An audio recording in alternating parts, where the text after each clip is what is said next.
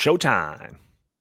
Shots, this antagonism, Yep. this taunting to the Let me intelligence tell community. you, you take on the intelligence community, they have six ways from Sunday at getting back at you. So even for a practical, supposedly hard-nosed businessman, he's being really dumb to do this. What do you think the intelligence community Yeah, that uh, that clip might or may not be related to all the stuff that we're going to be talking about because Donald Trump was indicted again this week, and this time at a federal level.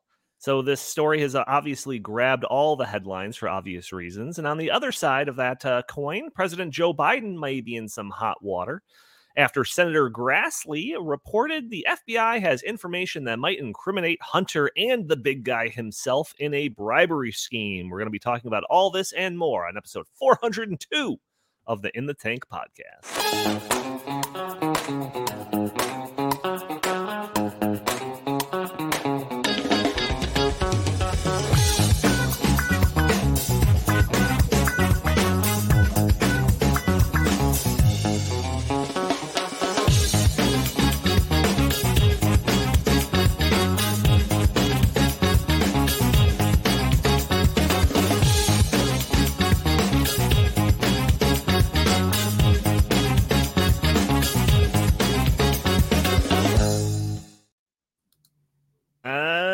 Right. Welcome to the In the Tank podcast. As always, I'm your host, Donald Kendal. And joining me today, I've got Jim Lakely, VP of the Heartland Institute, back after having a week off. He had family in town. How is it going, Jim Lakely? It's going great. I am rested, refreshed, and ready. And um, I still love our new intro uh, to the show, although it does expose to the audience that I basically only have like three shirts. And uh, so I'm wearing one of the shirts that was in our little intro montage. So uh, yeah, it's one of my favorites. I love this one. Yeah, yeah, I've I've got like four show shirts that I ever watch. So if uh, you're ever watching a montage of my best clips or whatever, chances are it'll be the same shirt every time. So I feel you. Also joining us, we have Chris Talgo, editorial director here at the Heartland Institute. How are you doing today, good sir? Doing good, and just want to wish all the fathers out there a happy early Father's Day. Donnie, your dad, happy Father's Day. Oh, why, thank you, good sir. Yeah, we don't get the uh, constant reminders and commercials nonstop talking about Mother's Day. You know, fathers don't get that. Uh, you know, it's one of these things that the, you know, we got to bring it up at the next patriarchy meeting. I think we really dropped the ball on this one when it comes to Father's Day being totally outshined by Mother's Day. So, I saw like 10,000 commercials for like the month ahead of Mother's Day, and I've Yeah. seen one commercial, and I think it's from like Home Depot or Lowe's for Father's Day. So Yeah. exactly. something's amiss here. yeah, make sure to bring that up at the next patriarchy meeting. Those happen bi monthly. So. Uh, also joining us, we have Justin Haskins, director of the Socialism Research Center here at the Heartland Institute. What's going on, Justin? Oh, sorry, dead air because Justin's not here. Oh, that's so standard. That's two weeks in a row from that guy. He's, uh, you know, too much of a big time to show up to our show on time, but he promises he'll be here. So we'll see how long. We're already three minutes into the show. Um, my over under, I'll put it at six minutes. So I don't know. We'll we'll see what happens. I'll take the over.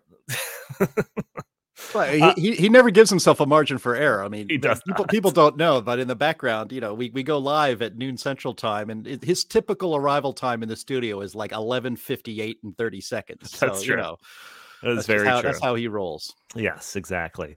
Uh, before we get into it, though, I put out that message all the time, every week for our audio only listeners that uh, are probably catching the show on a Friday or later. You can join us a day earlier on Thursdays at noon Central Time, where we are live streaming this on Facebook and YouTube and Rumble and Twitter. And you can join the conversation, throw your comments and questions in the chat. Maybe we'll show your comments on the screen. Maybe we'll address your questions on the fly. And you could also help us out if you're an audio only listener by leaving us a review on iTunes. It'd be greatly appreciated. And for those that are tuning in, hitting that subscribe button, sharing this content, hitting the like button, or just leaving a comment under the video all help break through those big tech algorithms that prevent content like this from being shown to more people. We also have that super chat functionality uh, enabled. So if you want to guarantee that your comment is read or your question is addressed, you can use that. Certain limitations apply. So, like I said, Jim is back. Uh, I basically gave Jim first pick as to what topics that we should discuss, considering that he wasn't here last uh, last week. And I was like, Jim, surely you know we should talk about the Trump thing, right? You know, thinking that he'd already have a Jim rant in the chamber. And he responded with, "Oh, that, that's fine, but I'd rather talk about the Biden scandal." so, uh, so this is this is how we landed on this topic, uh, this this main topic of kind of talking about both of them and kind of comparing them and the different uh, you know factors that are in play with this treatment by the media, you know, ever, everything in between. So, Jim, how was your week off? Uh, you got some Jim rants in store for us today? Um, you know, I, I was really busy this week. You know, whenever you're off, uh, I'm sure our listeners can relate. Uh, you know, whenever you take some time off of work, um, you spend so much time playing catch up. You know, I have like uh, 2,000 unread emails. You know, it's even when I'm on vacation, it's very rare for me to not be checking my emails almost every day just to keep on top of it. And so I've been kind of busy and exhausted all week just trying to play catch up here. And I even told uh, Donnie, you know, I I usually kind of prepare a couple. Uh, I, I, take notes right before the show, and I usually have a couple things put in all caps in my notes to kind of trigger me to go on a Jim rant. And I, have been so busy that I'm just going to have to, you know, uh, you know, just wing it. You know, wing? so if if you see if you hear and see if you're watching on YouTube a Jim rant, this is going to be completely organic. I'm going to probably get, I have to get myself riled up as the show goes along instead of getting pre-riled, which is what I usually do in uh, in in chat messages with the rest of the guys on the show. So, uh, you know, buckle up. It's probably going to be pretty good because yeah, I wanted to talk about the Biden thing because if we don't talk about it, you don't see it on CNN. Chris, you're our resident CNN and MSNBC watcher. Has anybody at all mentioned this um, uh, you know, this this exposure no, Newsbusters did a recent uh, um, a poll or whatever you want to call it about uh, news coverage of the Trump versus uh, Biden scandal. And guess what? For CNN and MSNBC and the other mainstream uh, media channels, they have been talking about the Trump scandal 95% of, of course they are. Of course they are. So yeah if we don't talk about it um you know or shows like this i'm sure a lot of the, our viewers actually watch a lot of other channels on youtube that will talk about this stuff but you know that's one of the things we try to do on the show. That's why we talk about topics like energy and climate the way we do because if you don't hear it here you're not going to hear it at all. So um yeah we're going to be talking about um probably the biggest scandal in presidential history surrounding Joe Biden. So stay tuned. We're going to get into that pretty heavy, I think. Yeah, usually on the show, I have plenty to say about topics that we're going to discuss. Uh, I usually pick topics based on a couple of factors newsworthiness, what I think is important or interesting to cover, and policy angles. Those are kind of like the three metrics that I have in place. And with this main topic, while it is newsworthy and I do find it interesting, it is pretty squarely outside of my wheelhouse. Uh, so, when it comes to stuff that I like pay attention to on like a daily basis. So luckily for me, I'm surrounded by a couple of guys and one that's supposedly going to be showing up that are paying attention to this and are keeping tabs on this. So I'm probably going to be relying on you all uh, a little bit more than usual to kind of uh, fill in the gaps for me because I've kind of has a, a, passing knowledge of these stories just based on some of this prep that I did beforehand. But um, so let's start off by talking about the Trump scandal. I think that's that's a good place to start because that's the one that the media is talking about, as you said. So um, I doubt you'll be able to go online or turn on the news or even pick up a newspaper without, for a while, without seeing some update to the Trump scandal that's been ongoing. Like I mentioned, Trump was once again indicted, this time at a federal level. The indictment relates to classified documents possessed by Donald Trump that were not declassified. If found guilty on all these charges, Trump could face a maximum penalty of $9 million fine. Oh, yeah, and 400 years in jail. 400 years in jail. 400 years in jail. And luckily for Trump, even if he does serve that full sentence, he'll still be younger than Joe Biden when he gets out. That's true. So, you know, for, for, 400 years in prison seems reasonable to me. You know, that, that seems proportional. Yeah, yeah for yeah. sure. So, uh, Chris, I'm sure that you're probably the most knowledgeable about uh, what's going on with this case. Can you fill in some of the details that I very crudely skimmed over in my introduction of this topic? Yeah, I mean, there's a lot to fill in here. So, I'm going to kind of start from the 20,000 foot level and just, you know, work my way down. So first of all, um, in recent modern US history, every single president, when they've left office, they have taken documents with them that the National Archives claims belong to them. There's always been a negotiation period. Sometimes it's a couple of years where they go back and forth and then they finally come to terms and say, okay, you can keep these things and these things have to be uh, taken back to the National Archives.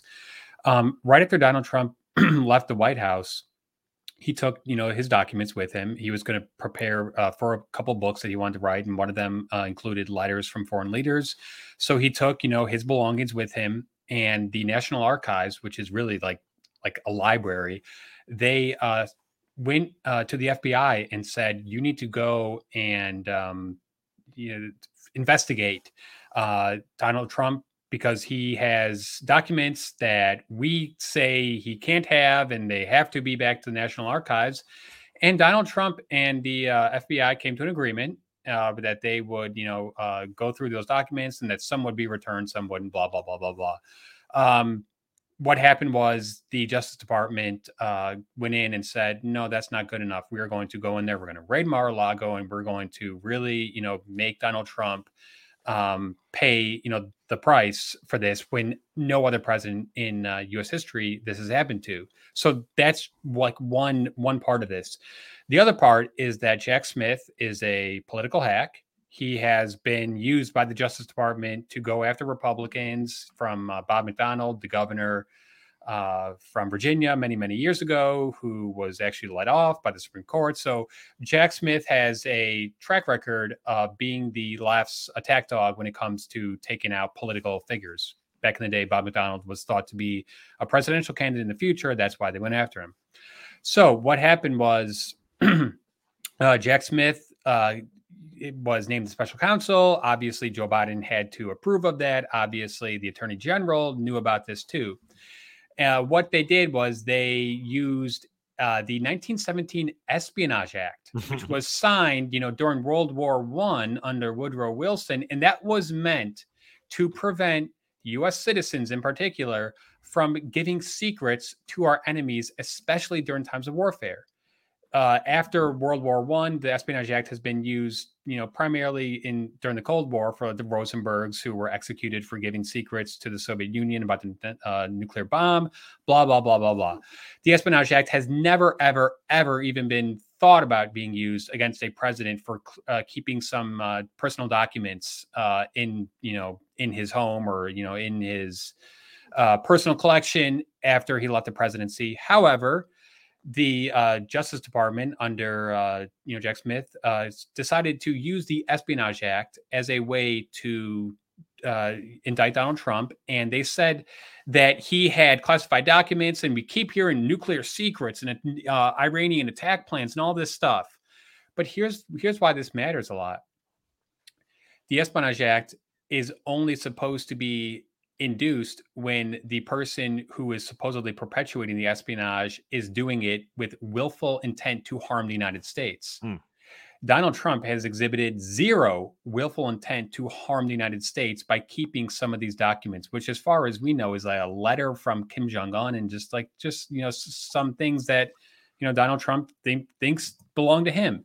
Um, so really, this is obviously a blatant political attack and uh, it's never been happened, you know, before. We've never had a president indicted, you know, after he left the Oval Office. So I think that this is really, if you just really want to boil down to its most simple narrative, this is the sitting president who has sought the Justice Department on his primary political opponent because Donald Trump is leading the GOP field in the candidacy for the 2024 nomination, therefore trying to, you know, kneecap his potential uh, opponent in the 2024 election. That's really what this is about. So, Jim, uh, I mean, feel free to elaborate on any of those points. And uh, you know, I, I wish Justin was here because I, I, I, had I did speak to him prior to this, and he had some um, things to say that if he's not here by the time that you're finished with your statement, I'll try to relay them for him. But uh, that might kind of run counter to some of the stuff that Chris has already said. But go ahead, Jim. That's okay. Yeah, be prepared. I, I could go on for 20 minutes. So I, the longer I go on, the greater chance Justin could get in here. No, I won't go on that long. Uh, yeah, you mentioned so Jack Smith, the special prosecutor for this, as Chris mentioned, uh, he's a political hack um, the Supreme Court, uh, Chris, you can correct me if I'm I'm wrong. I believe this U.S. Supreme Court overturned uh, his conviction of Bob Mc- McDonnell uh, unanimously. Yep, nine Uh, yeah, that's uh, so. This guy, even if he wasn't a political hack, his ability to get a conviction is so absurd that even the Supreme Court. You know how rare it is for the Supreme Court to actually overturn uh, something like a criminal conviction. Hmm. It doesn't ever happen. Hmm. They don't weigh in on stuff like that. They they they trust the the court system to to take care of it, and you know they don't really adjudicate that sort of stuff. But they had to in this case. That's how corrupt our federal. Um, uh, court system seems to be these days. But this is this is third world banana republic stuff. We we keep saying that about what's going on in this Biden government, but that's exactly what what this is. You know, it, it is places like Venezuela or Argentina or Uruguay that that has the the regime in power prosecute their political opponents. It's other countries that want to put their political opponents in jail.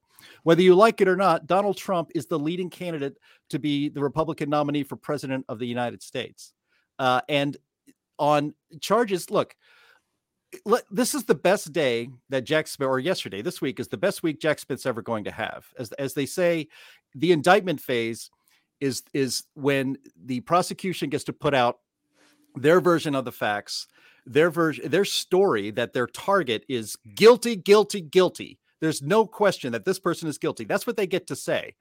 But let's see how all this uh, plays out. You know, because if there's anything we have learned during, um, you know, with, when in regards to Trump and supposed wrongdoing, is that almost every time it turns out to be a bunch of BS and it's not what it was sold to be uh, by our media. That it is a big nothing burger. Um, you could, you know, from the Russia collusion hoax that our media perpetuated for what four, five years. It was always absurd, and it's uh, it's absurd. It's it's it's proven to be absurd. This could also turn out the same way. Look, if Trump did something wrong, um, let's get down to the bottom of it. But the idea of threatening him, look, the Biden regime and their sycophants in the media and the left in this country want Donald Trump to die in jail. They think that is the proper punishment, not for this stuff. They want Trump to die in jail because he won the, the election in 2016 and beat Hillary. They want him to die in jail because they have Trump derangement syndrome, that they invent crimes that he supposedly committed so that he will spend his time in jail. Our politics is completely broken. No matter what you may say, you know, I'm old enough. I remember the 1990s. I was in my 20s, and I remember the impeachment of uh, of of uh, Bill Clinton for not having sex in the White House with an intern. Oh, the whether it's sex or not, you know, eh, all that kind of stuff started happening in the 90s. He he was impeached for lying under oath. It was an actual felony. Um, he wasn't arrested. Um, he was impeached and not convicted. He got to keep his law license eventually. All this stuff. Uh, you know, nobody on the right wanted to see uh, Bill Clinton put in jail. They wanted him removed from office for for malfeasance. Um, but they've already tried that. They've impeached Trump twice on BS, and that wasn't good enough. So now they want him to rot in jail. It's it's it's it's sick. And I know there's a meme going around of Hillary Clinton. I don't know if it's real or not, where she's wearing a hat and it says "butter emails." But Mhm. yeah, Hillary's emails.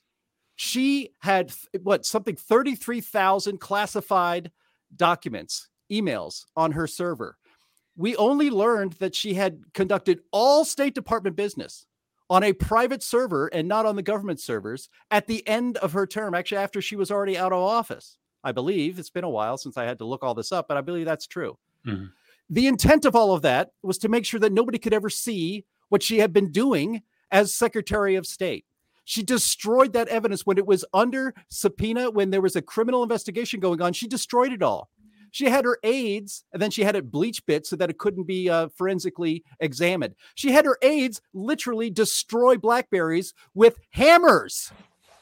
Nothing happened to her. James Comey comes out and just talks about how no reasonable prosecutor would ever take up this case. Yet, supposedly, Jack Smith, a reasonable prosecutor, has taken up this case with the potential of putting uh, Donald Trump's corpse in jail for 380 years. Let's just let's just be generous and say that Donald Trump will survive another 20 years. They want to make sure his corpse is imprisoned until uh, the 25th century for crying out loud. Maybe they'll cryogenically freeze him and he could wake up and be president in 25, 38 or something like that. But look, um, you know, so Hillary got off scot free. James Comey got off scot free. James Clapper, uh, th- it's a felony to lie under oath to Congress. He got off scot free. There was an attorney in the or attorney in the FBI who lied to the secret foreign intelligence services or foreign intelligence court, lied on documents to frame innocent people who were surrounded Trump and have them spied on illegally. All those are felonies. Nothing happened to him. He lost his law license for like six months. And now he's back. He's probably a CNN contributor by now. Certainly, Comey and Clapper are.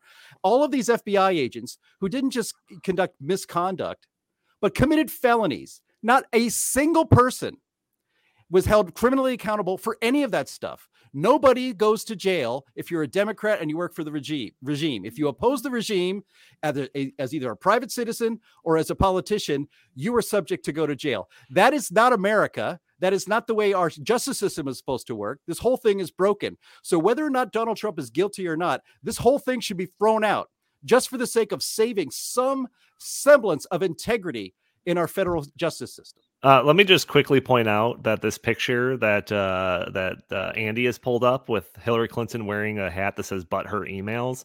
If that's the one you're talking about, that is, is, clearly photoshopped because that is Hillary Clinton like 40 years ago. Right. yeah. but the but the sen- the sentiment, the oh, sentiment I, I, no doubt, no doubt, no doubt. Uh, I just, you know, anyone thinking that that's what she looks like today needs to Fake be news. corrected. you know you know one other one other one other very important uh, matter that should be mentioned too is that Donald Trump was president of the United States. He has the ability to declassify these documents. Hillary Clinton was never president of the United States Right. and never will be president of the United States. Therefore, she never had the ability to declassify those documents. Yeah, and if you're going down this like, uh, but what about you know uh, uh, a street here? You also have to bring up Joe Biden because however many months ago, six months ago, something like that, when uh, Joe Biden they started finding all these documents like in his garage and all of that stuff, and and just like what Chris said. Joe Biden wasn't president then when he got those documents. So, like, I thought when that story started breaking and you were hearing these updates, oh, another batch of documents were found this time in uh, in his garage or whatever. I was like, well, that's the last time you're going to hear about this Trump story because if they've got Joe Biden on the same stuff, how are they going to pursue? Well, to, Donald to Trump? make to make matters even worse, let's remember that Joe Biden took uh, documents when he was a senator and when he was vice president and had them hidden in his garage, in his office uh, near Chinatown, at the Penn Biden Center, and in his uh, both of his uh, vacation homes. Uh, Hunter had access to those records. Some of those records were about uh, China, and also they were there for years and years and years.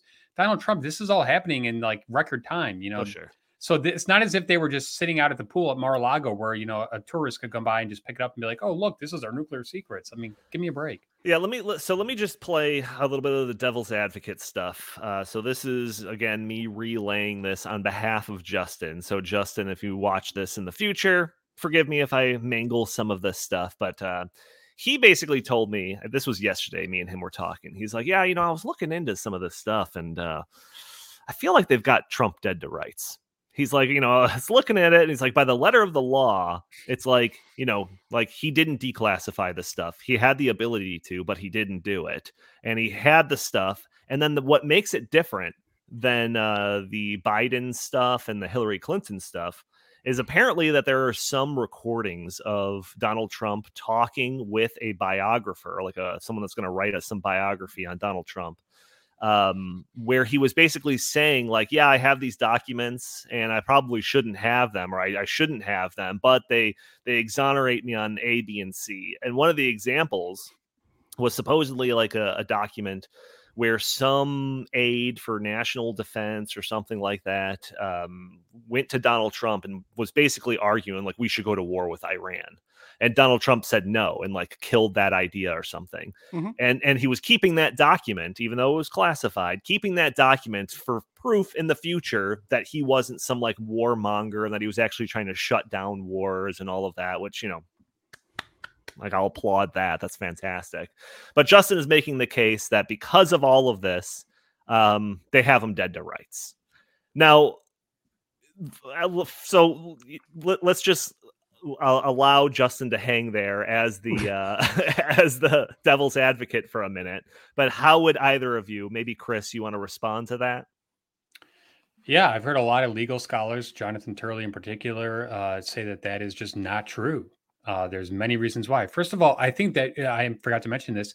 This is all a civil matter. This is not a criminal matter. So the fact that they are because the Presidential Records Act is a civil matter, so this shouldn't even be a criminal uh, matter in the first place. But even you know, so what you know what what they are alluding to is that he took these um, these documents and he you know had them, but once again, the entire okay they're they're charging him with the espionage act in order to do in order to uh you know to do the espionage act he had to have gone and tried to harm the united states. That is the, the letter of the law. Just having that document for his own preservation just because he wants to you know remember like remember it that mm. is not committing the espionage act. So once again they've twisted themselves into pretzels trying to you know make this a criminal prosecution when there was no crime in the first place. It is not illegal for donald trump to have documents that are classified in his possession after he left the presidency. And one other thing and we i think this is a very important matter the united states government class, uh, overclassifies beyond any belief. There are so many classified documents. There are billions of them. Anything can be considered a classified document. And it's pretty pathetic that out of the thousands and thousands, probably tens of thousands, maybe 100,000 documents that he had, they only were able to, to find 31 that they could charge him with. Mm-hmm. So that goes to show that they were really, really, you know, stretching to try to say, oh, this this document means that you are, you know, uh, committing es- espionage. Donald Trump having that document in his possession does not, in and of itself, commit espionage. Had Donald Trump gone to the Iranians or gone to a uh, adversary of the United States and tried to peddle that for his own, you know, uh, for for his own, you know, uh, whatever, then it would be considered a criminal act. Now, right, that never happened.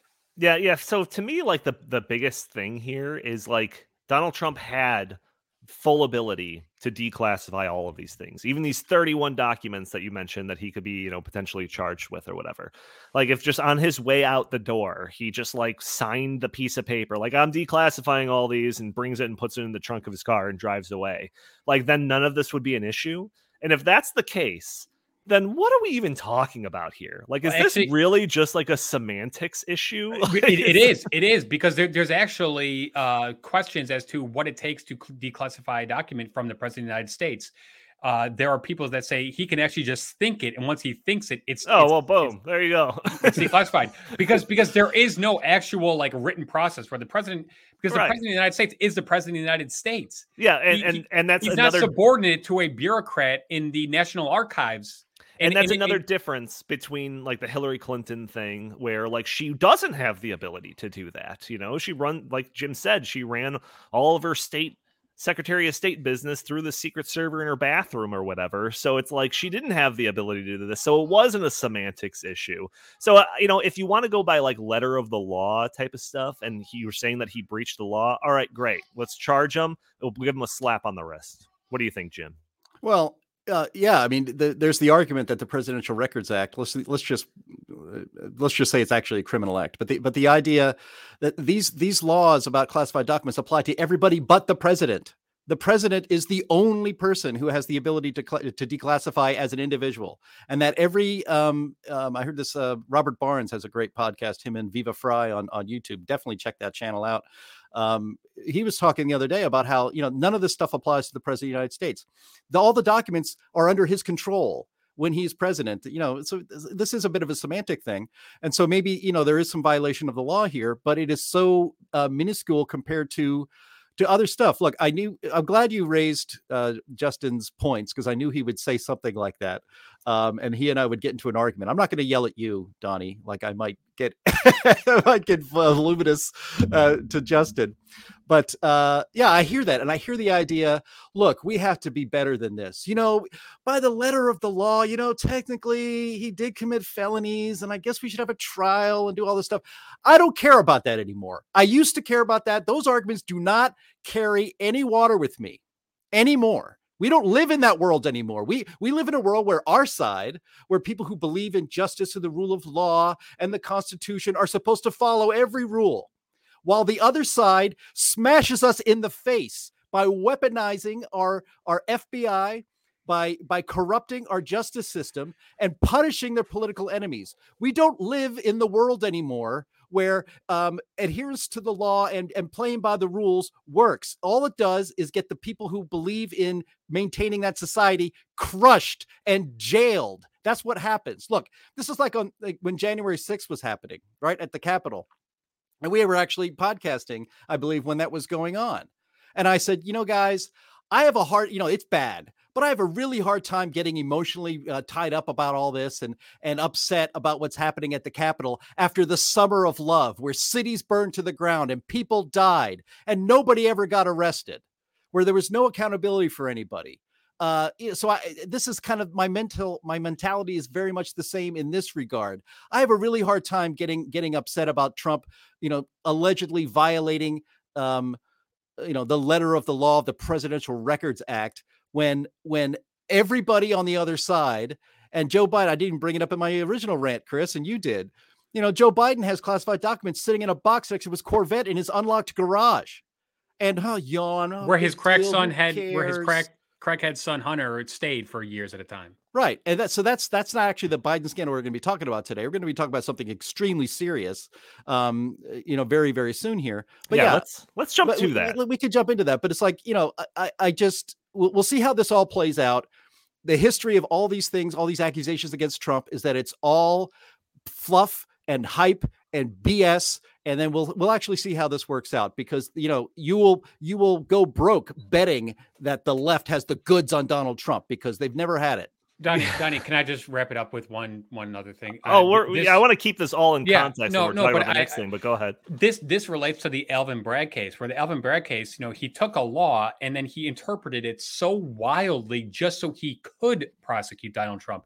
They're doing the same thing here because if they if there were to consistently apply what they're doing to Donald Trump, then they would have also been doing this to Joe Biden, to Mike Pence, to Barack Obama, to George W. Bush, to Bill Clinton, who had secret tape recordings in his sock drawer. So it's the it, it's the double standard. It's that blatant double standard. It's and it's the Justice Department saying we're going to go after this guy for for for you know because because we want to take him out of the presidential uh, campaign field for 2024 because we view him as a threat. That's what this is about, and that's all it's about. Right. I, I, w- I wish we lived in a in a country where holding Donald Trump um, criminally accountable for these these crimes would actually make a difference and would actually make a statement about what our justice system in this country is about prosecuting him and putting him in jail for 400 years actually makes the opposite point about our justice system in this country, and that it's utterly and completely politicized and corrupt. That's why I don't support any of this. Right, right.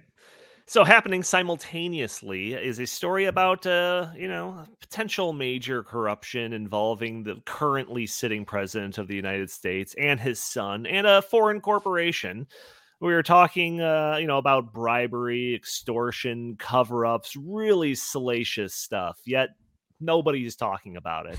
And i'm talking of course about the recent revelations by senator grassley saying that there are tapes potentially revealing a bribery scheme involving president joe biden and his son hunter or as Chris so lovingly put it, his crackhead son. so that seems like page one stuff. But uh, when I was looking for links for this week's show, I only found articles from right of center news centers like Fox or uh, Washington Times or Newsweek. I literally, at one point, and maybe this is still true, but this was yesterday, I was looking up links. I literally typed Grassley, Biden, and CNN into the search bar hit enter, and nothing came up. Not one thing was being mentioned by CNN about this. Do we have? Oh no, see that's May fourth. That's old. That's not it. Well, hey Donnie, can I can I just go back a teeny bit in time? Uh, we should also remember that the indictment was announced on the same day that James uh, uh, Comer and his committee actually released that document that the FBI had been withholding for years, showing that there was a money trail from Ukraine to the Bidens and to Joe Biden. So is it coincidence? I think not. And now the fact that CNN and all these other channels, MSNBC, ABC, uh, CBS, are just completely blacking out shows that they are carrying water for the Biden administration. And it's even worse because, and I know that we already covered this when it came to the to the Trump case they refused to even show Donald Trump's speech after the arraignment because they said we don't want to we don't want to uh, have you know misinformation aired. Oh, right. So really, what they're saying is we're only going to give you the Justice Department side of the story. We won't give you any sort of other you know uh, side of the story because we're afraid that you might change your mind. Which goes to show, I think, how how like fragile their position is because I think the vast majority of Americans, and I guarantee you, every single person who's watching this podcast completely sees through this for what it is. Yeah, well, so and you can you can fill in the gaps or correct any kind of errors I make because I'm just kind of going off the top of my head here with this story. But basically, you know that there was there was this information apparently that the FBI was sitting on uh, in regards to Joe Biden and this bribery scheme and, and his son Hunter Biden and all of that. And Not only nobody, sitting on withholding, refusing. well, well, no, I'll get to that. I'll get to that okay. because because nobody even knew that like this existed for the most part. Just part. like they did with the laptop, just like they did with Biden's uh, Hunter Biden's laptop. No leaks. No leaks about this. This is a huge story. No leaks. Are you kidding me? Yeah, until a whistleblower comes out from the FBI and and says like there's these tapes that exist, you know, with Joe Biden and this bribery scheme and all of that. So because of a whistleblower that came out, um, there was kind of a a, um, a stink was raised by some people in Congress that were saying like, oh, if this exists, we want to see it. So the FBI was like, uh, no, we're not going to let you see it. And they're like, what? We're like representatives of the United States. We should be able to see this stuff if it has to do with the president, the sitting president. And the FBI is like, all right, all right. A few of you can see it. You can't have it, but you can Uh, come in this dark wait, wait, room no, and it, check it gets it out. worse. It gets worse. They had to um, threaten the director of the FBI, Christopher Wray, with contempt of Congress. Oh, And that's right. only, Only then, when he literally was facing prison time, did he say, "Oh, damn, you got me, final," and he heavily redacted it. So it just goes to show, yeah, like, so so so okay, Grassley and a couple of others, you get to come in this dark room and watch this, and we're only gonna play it once, type of thing, and then you guys got to get out, right? So then Grassley watches all of this and comes out and's like, uh, there's some pretty terrible stuff in here. I think we should open up a larger investigation. And and Grassley's not one of these like people that are just written off. And correct me if I'm wrong here, Jim, because I'm not a politic guy, but he's not one of these like written off as some crazy MAGA extremist or anything like that. Like he's a fairly establishment guy, right? So he's coming out here Grassley- raising all of these Yeah. flags or whatever. CNN doesn't care to even even print one story about it. Like that just seems That is so uh, maddening. A little bizarre. Yeah, yeah. Ch- Chuck Grassley has a reputation of being a, um, uh, you know, he's like the whistleblower's best friend Hmm. in the Senate on the Republican side. I mean, when I was at the Washington Times, gosh, almost 20 years ago now, I worked on stories in which Grassley's office was involved in, uh, you know, in exposing what whistleblowers have to say about some, you know, uh, you know, different agencies in the in the federal government. So, like Chuck Grass, this is not like going to, um, you know, some radical uh wide-eyed you know this is this isn't this isn't that. This is chuck grassley's a serious man who deals with serious issues and if he was not convinced that this is a big deal he wouldn't say anything about it. And he's obviously saying a lot about it now because it is a huge deal. I mean uh, look um if you've ever wondered i've i've always wondered everybody always wondered how the hell did joe biden get so damn rich after a lifetime of public service? You know, he's got houses. He's got a house on the beach in uh, Delaware. He's got a house over here. Um, you know, he's he's traveling all over. He's he's living a nice, great life lifestyle.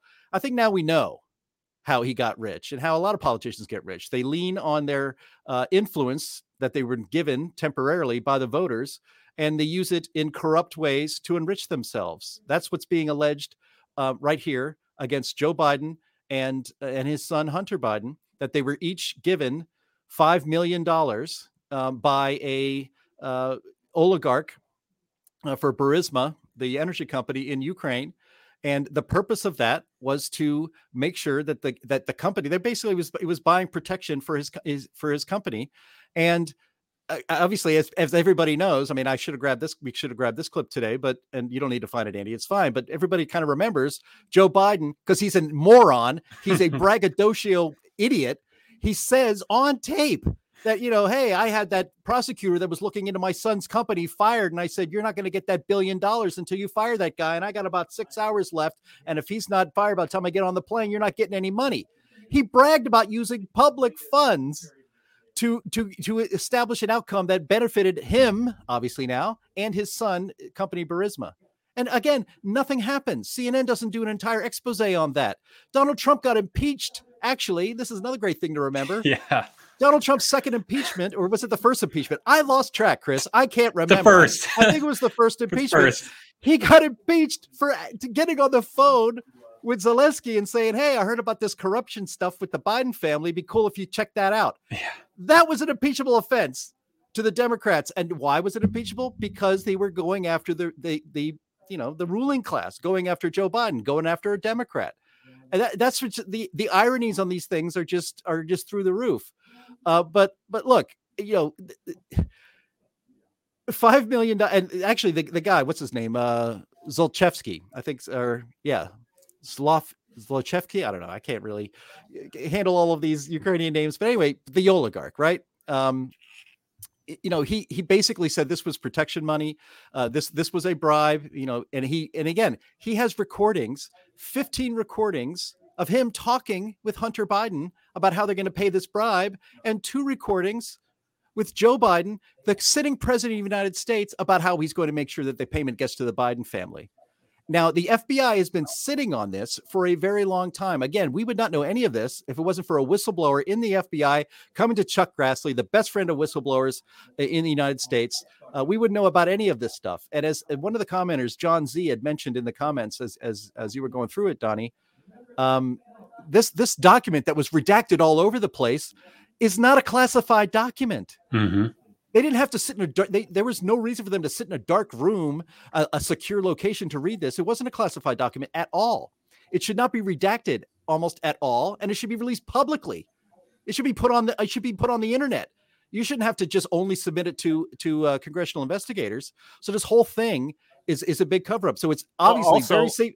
Go ahead. Also, the reason why they had these 17 recordings, I don't know if this came from the whistleblower or something, was was basically for like potential extortion reasons. It was like if this if this guy finds himself in a tight spot, That's right. well, he's tight got spot. these 17 recordings over here, so it's just like it's just like magnitudes worse than like the Trump situation that yeah. Chris said that we're paying uh, 99% of our attention to, and the other 1% of attention that we're paying to is not this. Yeah, You know- yeah, you know, yeah, but he, it- he saved the tapes. He called it an insurance policy.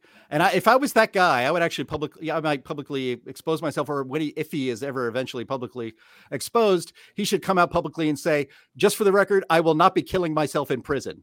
You know, I have no Right. suicidal tendencies. Exactly right. Yeah, and and Jim, you kind of mentioned this, but yeah, the mind blowing aspect of this is that Donald Trump was impeached for the issue that relates directly to this, the Ukraine quid pro quo or whatever they're calling it, all based on Trump trying to get Ukraine to investigate some of the corruption involving Joe Biden. And wouldn't it just be so ironic if Trump was right from the beginning when it comes to all of this stuff?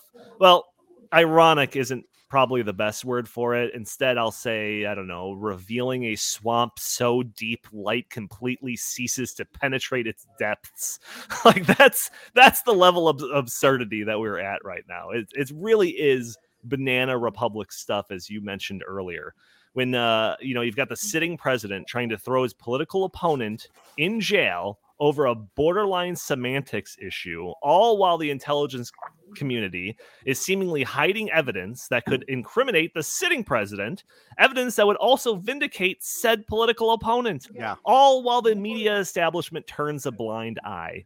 It would be it would all be just so crazy if I wasn't just already completely jaded by the political system already. Now I read through all of this stuff and say, "Huh, it's Thursday." Well, yeah. So well, you, I mean, you can't be more jaded than me. If you get more jaded than me, Donnie, then we're, you know, there's no hope for any for anybody in humanity. So don't go, don't go full Jim on this one. Well, the thing is, I'm so jaded that I can't even like muster up the strength to rant and rave about it like you do. To me, it's just like I laugh about it because I don't know what else to do. So, Well, you know, but, what, one of the things to keep in mind here is that Joe Biden was vice president of the United States when this bribery scheme was allegedly happening.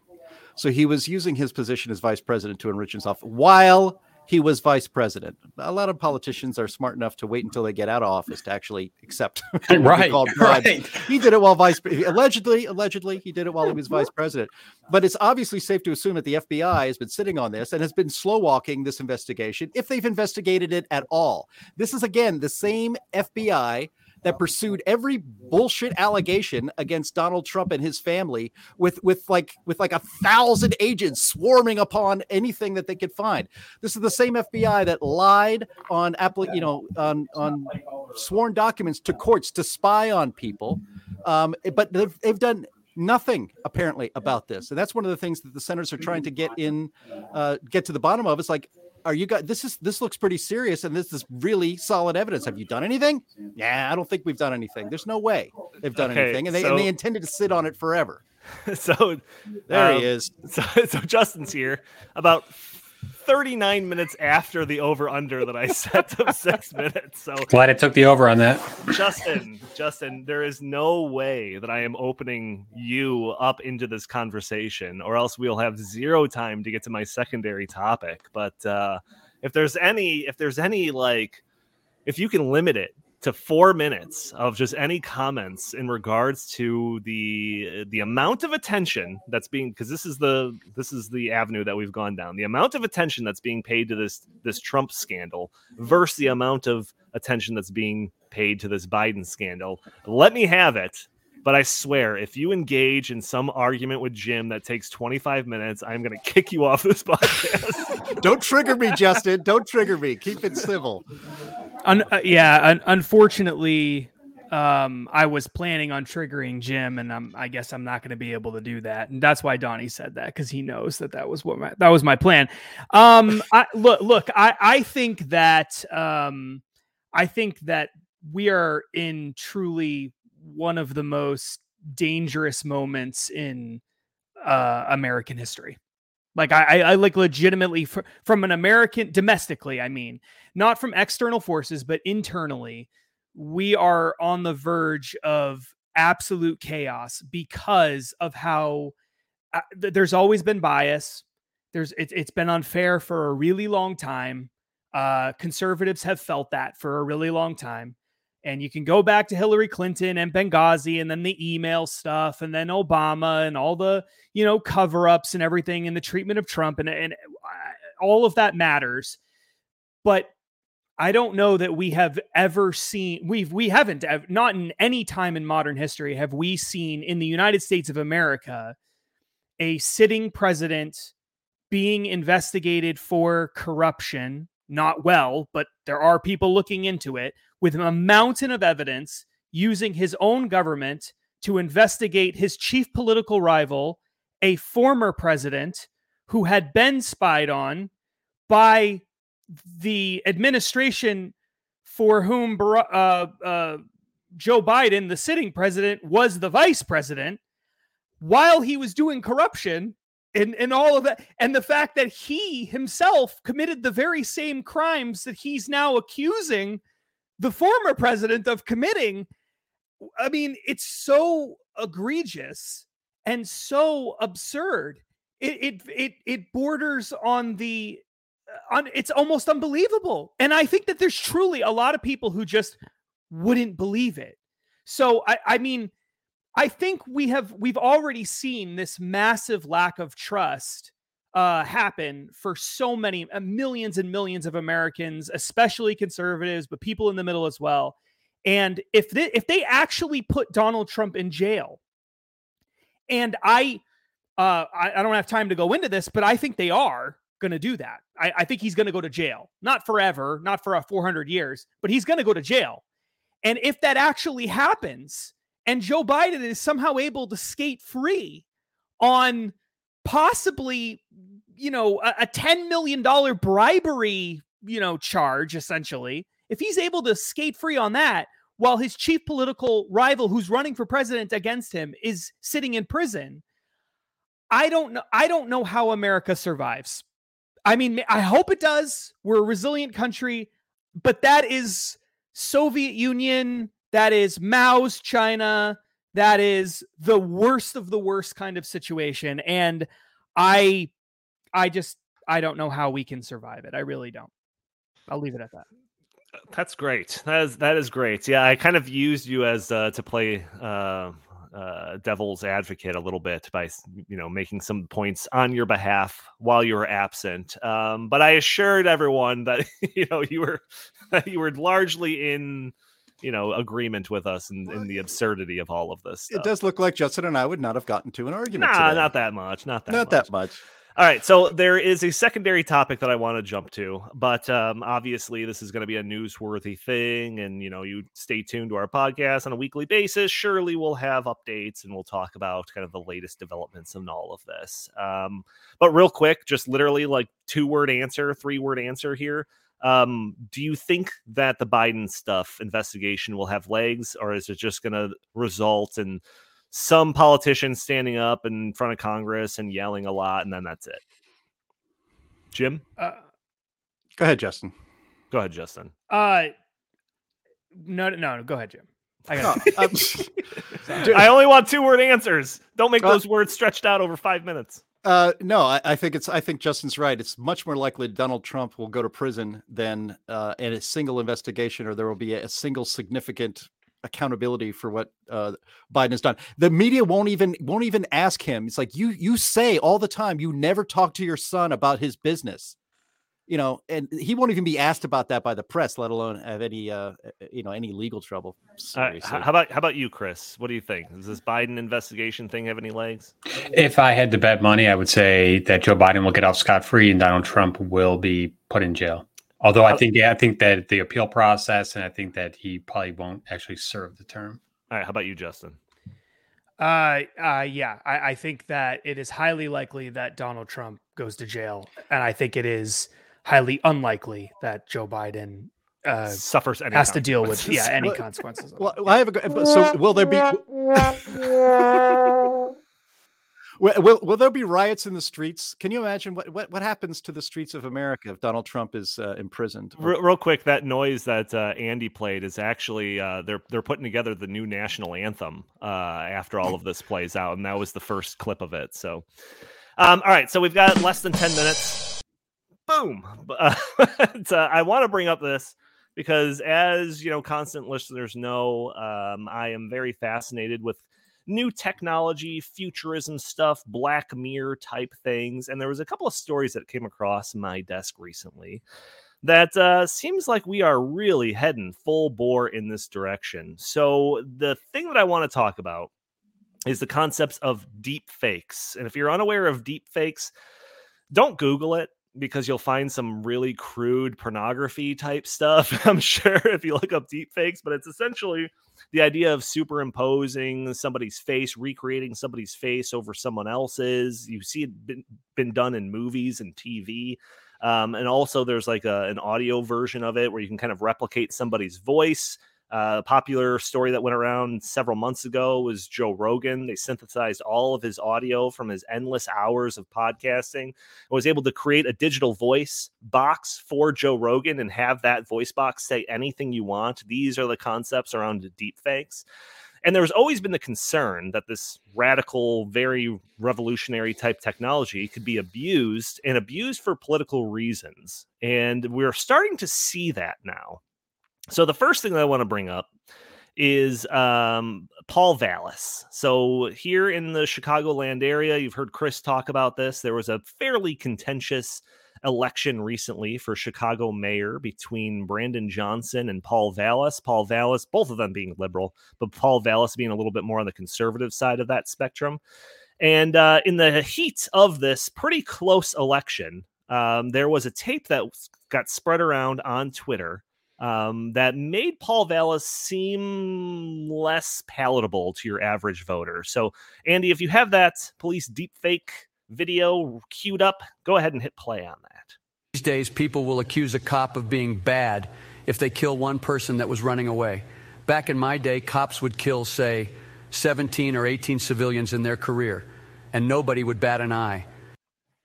So this is audio, uh, supposedly of Paul Vallas saying this very seemingly crude thing about how, like, oh yeah, back in this day, police would kill civilians all the time and no one would care, and it was being spread around saying like, wow, look at this, this guy's radical. He's not going to hold police accountable and all of that. Well, it turns out that that was fake. That was not his real voice. That was not even selectively edited. That was a deep fake voice generated of Paul Vallas with the sole intention of making him look bad. But before this was figured out, and before the Paul Vallas campaign could address this and send out some statement about it or anything, it was seen on Twitter like a hundred thousand times. And maybe that's not enough to completely outright win an election, but it could skew it a couple of points, especially if you, you know, if that's an issue that that relates to you. Um, and and I'm just gonna because of just the lack of time, I wanted to speed through some of this stuff b- before getting your guys' comments. But there was another thing, and before I bring this one up, um, I am a Ron DeSantis fan, uh, so I bring this up not to take a dig at him or be critical or anything like that. But Ron DeSantis posted a campaign ad uh, that was basically like attacking Donald Trump.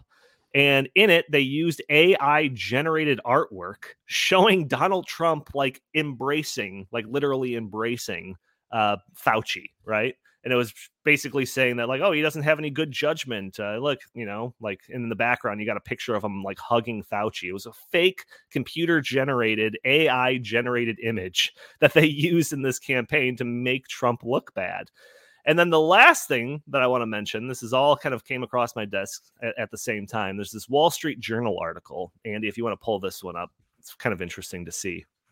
Uh, but it says the headline of this is these campaigns hope deep fake deep fake candidates help get the vote out.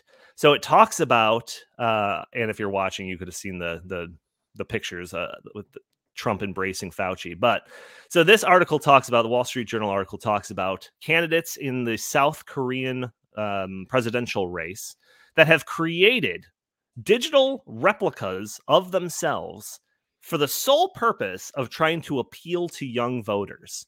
So obviously, a human being is limited in how many campaign stops that they can make in a single day. Well, now, once we get technology really rolling, you don't have to be limited. So this video that's playing for those audio only listeners right here, or uh, there's a video playing. The audio only listeners should know, but the video list uh, watchers should be able to see this. This is a deep fake version of the political candidate in South Korea where it's able to say anything. It's able to hear questions and respond to them in live, uh, you know, whatever, like as if it's live. And there's a couple of quotes in this article that are just fascinated fascinating. One of them is kind of a joke. It's it's talking about the head of the campaign of this guy, and it says we want voters to see the human side of Yoon. And it's like, oh, really? The human side? You mean the computer generated deepfake version of him? You know, the irony of that, whatever. It's just I thought it was funny. But the the the thing about that makes this even crazier is that they can like program him to talk with a little bit of different styles. You know, this is a little bit more of a stodgier, uh, uh, conservative type in South Korea's election cycle, whatever. But the computer generated version of him, the deep fake version of him, um, allows him to talk with a little bit more youth friendly terminology, uh, where he's got the slang down a little bit more and he's a little bit more personal or whatever. And there's a there's a couple of quotes here talking about uh, you know it says uh, one of these one of these potential voters, you know, saw saw the the guy in real life and didn't really think too much of him, but he finds the fake deep fake version of him actually very personable and likable and relatable, and it's like basically more likely to vote for him. So, how do you how do you do, fellow kids? yeah, right, right. But like it's it's true, and I was bringing some of this up to Justin, and it's like like I could see this happening. Like this is already happening, right? This is happening in South Korea. I'm not this isn't a Black Mirror episode. This is happening in South Korea. I could see this happening with Joe Biden, like this next election cycle. You could send him out there, a deep fake version of him. It would probably wouldn't be as ridden with dementia or anything like that. He doesn't have to go to sleep at seven o'clock at night or anything. He can go out there and actually say some slang that's hip to the kids nowadays instead of saying stuff like hip or malarkey, you know. So like I could totally see this happening. And it brings up a whole bunch of issues ethical issues. Uh, so, Chris, I actually want to go to you first on this. What are your thoughts on this? Do you think that this is something that should be, uh, and you could address any of those three stories that I brought up, but like specifically about this South Korean one, like, do you think that this is something that should be like banned from the political theater here in the United States? What do you think? I'm I'm I'm going to take a different approach on this. Politicians have been pandering to their audiences for a very long time. I remember when Hillary Clinton was running and she went to the South and she had this like Southern twang and she was talking about hot sauce and, you know, like collard greens. So I actually wonder if Hillary Clinton was the first one to do this because that was not Hillary Clinton. I swear to you, that was a, you know, uh, that was an early version of this. Okay. Now, now take that and, you know, put it aside. Um, to, to be totally honest, I mean, I do think that this is scary because then this is also could cause people to question like those 17 tapes. Is that really Joe Biden's voice? Is that really Hunter Biden's voice? Is it really a deep fake? So this is going to call into question like just, you know, video evidence, audio evidence. This is, I think we are at the precipice of a pretty like scary time when now, you know, it used to be videos are always true, audio is always true, and now it's not the case. So mm-hmm. I don't mm-hmm. know. I think this is going to be you know pretty pretty scary stuff. I think we're just at the tip of the iceberg here. And, and just think about how this could be used, you know, to you know, uh, to I'm sorry, that person's you know, yeah, I'm muting yeah. Um, so I mean, th- th- this this could be used to um make your political opponent look like he said or did something that didn't ever happen, or that you know. So this this is scary stuff. Not not you know, I I don't like it one bit. Jim, Jim, what do you think? I mean, I, I just imagine that uh, you know a Joe Biden that's running off of supercomputers is going to be a little bit more effective out there on the campaign trail than the current guy that we got not even able to walk on a stage without tripling over, tripping over a sandbag. I, I I would like to imagine uh, an AI Joe Biden glitching out like the uh, like the lady on uh, that that's in the uh, train station or airport or whatever in uh, in Total Recall with Arnold Schwarzenegger just starts glitching out. He goes he goes, "Come on, man." Come on, man. yeah. Come on, man. Malarkey, malarkey. You know, and so it'll it will eventually be exposed. But uh, you know, look, it, that's fine. It, it, it's actually something to worry about for sure. And I think actually, I am prepared, and I think a lot of people in America are prepared to not take everything they see at face value. You know, again, there's the CNN watchers and the MSNBC watchers who just take everything that they hear at face value. I take virtually nothing at face value. I didn't take these charges no, against no. Trump at face value.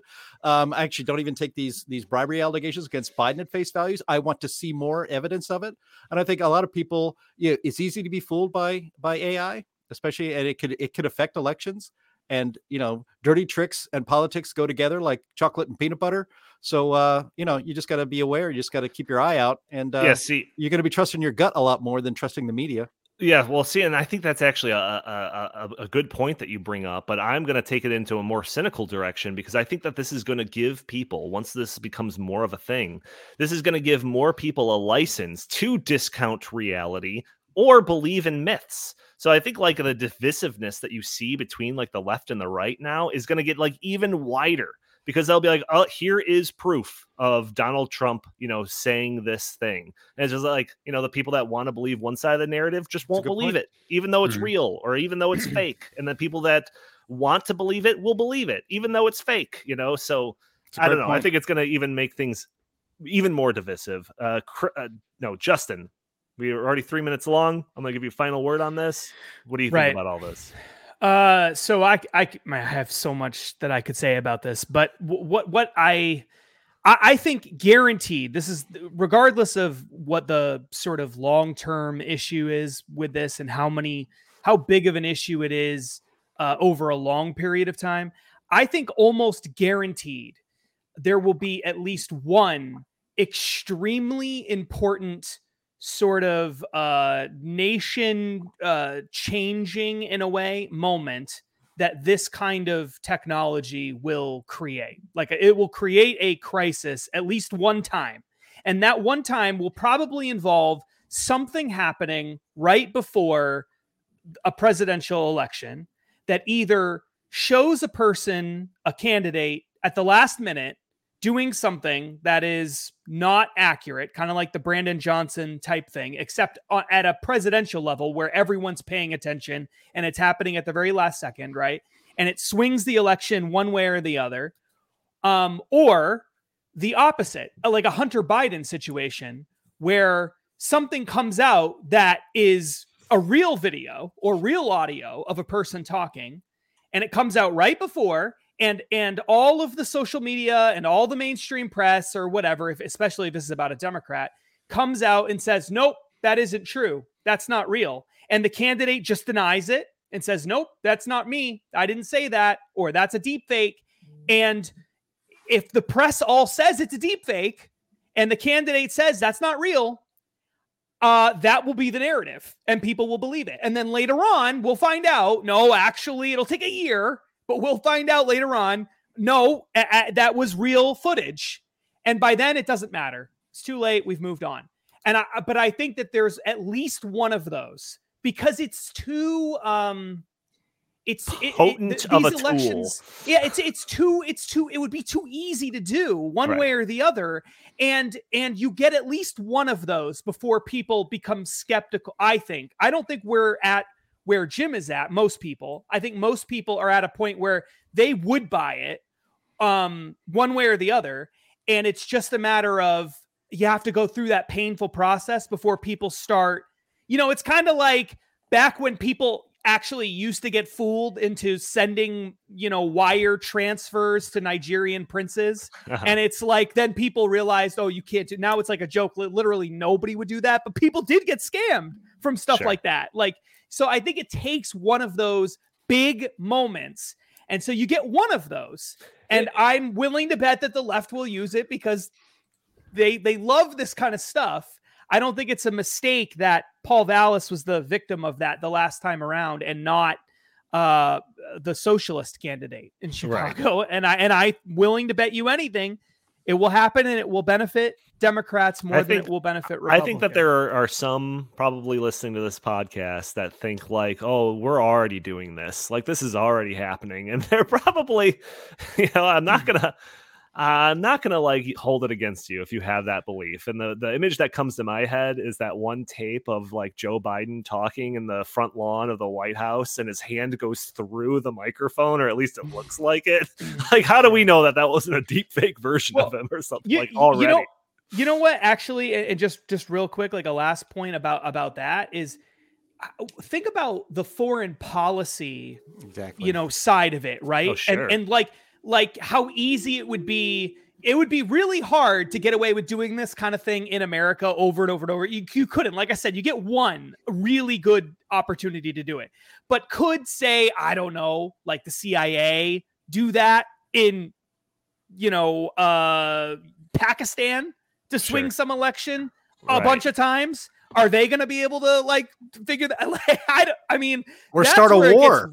Yeah Or, or a how about how about China China using deepfake to invade Taiwan? I mean, yeah, yeah, I, w- without a doubt and the possibilities and are endless. know? right and and how Right. would you and how would you ever if if china showed a deepfake video of some mil you know taiwanese uh you know military attack on some chinese ship somewhere how are we ever going to know how we ever figure that out you know if the techno once the technology gets really good how would we ever be able to figure we couldn't and so i'm not saying that will happen but it seems like that's maybe even a oh, bigger Oh, yeah. threat Yeah, you this know, this in being long run. involved in election stuff is like totally secondary compared to like other Really worse scary. implications of it. That's absolutely scary. correct. Um, all right. Well, we are already a little long here. So uh, I want to thank everyone for tuning into this episode of the In the Tank podcast. Join us every week for a new episode. Like I said, for those audio only listeners that are catching the show on a Friday or earlier, you can join us a day earlier on Thursdays at noon Central Time, where we are streaming this live on Facebook and Twitter and Rumble and YouTube. And you can join in the comments and throw your comments and questions in there. Maybe we'll show your comments on screen. Maybe we'll address your questions on the fly. I did see that super chat come in from Christine. Almost forgot about it. Thanking us for the show. We really do appreciate it. It is a great way to support the show. Other ways to support the show that won't cost any money is just hitting that like button, subscribing if you haven't already, sharing this content, or just leaving a comment under the video. All helps break through those big tech algorithms that prevent content like this from being shown to more people. Also, if you'd like, you can follow us on Twitter at In the Tank Pod, or if you want to send us your comments, questions, or suggestions for the show, feel free to email us at In the Tank Podcast at gmail.com. Jim Lakely, where can the fine people find you? At Jay Lakely on Twitter, at Heartland Inst on Twitter, and always visit heartland.org. And Chris Talgo, uh, what do you have to pitch today?